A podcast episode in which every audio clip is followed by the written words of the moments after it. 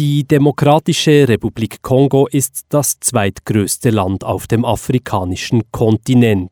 Es ist eines der rohstoffreichsten Länder der Erde, zugleich aber lebt ein großer Teil des Landes in großer Armut. Ein Grund dafür ist, dass die ehemalige belgische Kolonie immer wieder Schauplatz von Bürgerkriegen war und zum Teil noch immer ist. Zwar hat die Rebellengruppe Bewegung 23. März, kurz M23, vor einer Woche erklärt, ihren Kampf einzustellen, trotzdem gibt es immer noch zahlreiche aktive Rebellengruppen, vor allem im Osten des Kongos, also im Gebiet, wo zahlreiche Mineralien abgebaut werden. Gabriel Kamundala erforscht seit Jahren, zuweilen auch vor Ort, die Situation der Rohstoffminen in seinem Land. La situation est difficile, d'autant plus que euh, le secteur minier en soi souffre aussi, comme d'autres secteurs au Congo, euh, de l'organisation.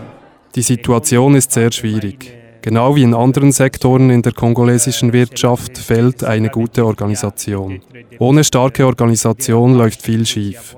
Es gibt aber auch zahlreiche Bemühungen, das zu ändern, ohne dass wir jetzt schon Resultate sehen. Es gibt Bemühungen von Seiten der Zivilgesellschaft, des Staates und gewissen Interessengruppen.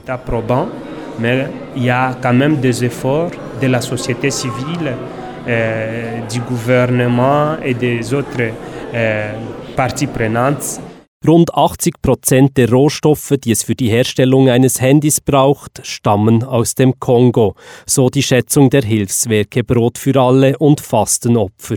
Es gäbe zwar Alternativen, zum Beispiel Australien, China oder Brasilien, doch die Mineralien aus dem Kongo sind auf dem Markt viel billiger zu haben. Für den kongolesischen Ökonomen Gabriel Kamundala gibt es aber auch andere Gründe, warum die Elektronikkonzerne nicht unbedingt auf die Rohstoffe Rohstoffe aus dem Kongo verzichten sollten. Le secteur minier euh, à l'est, il tient l'économie locale dans un premier temps. Ce n'est pas une condition idéale, mais comme il n'y a pas d'abord d'autres alternatives, il n'y a que d'abord ça. Der Minensektor ist in gewissen Regionen der wichtigste, oft der einzige Wirtschaftsmotor. Hier findet die Lokalbevölkerung Arbeit. Deshalb besteht ein Dilemma in der Boykottfrage. Wenn wir die Minen im Osten des Kongos boykottieren, schaden wir den Millionen von Menschen, die von diesen Minen abhängig sind. Auf der anderen Seite fördern wir, ohne Boykott, die bewaffneten Gruppierungen, die ebenfalls von den Minen abhängig sind. Dans certains endroits qui dépendent aussi de cela. Weil an den Mineralien aus dem Kongo oft Blut klebt, haben die Vereinigten Staaten von Amerika ein Gesetz erlassen. Dieses fordert die Unternehmungen auf, offenzulegen, ob zu den Rohstoffen, die sie benutzen, auch sogenannte Konfliktmineralien gehören.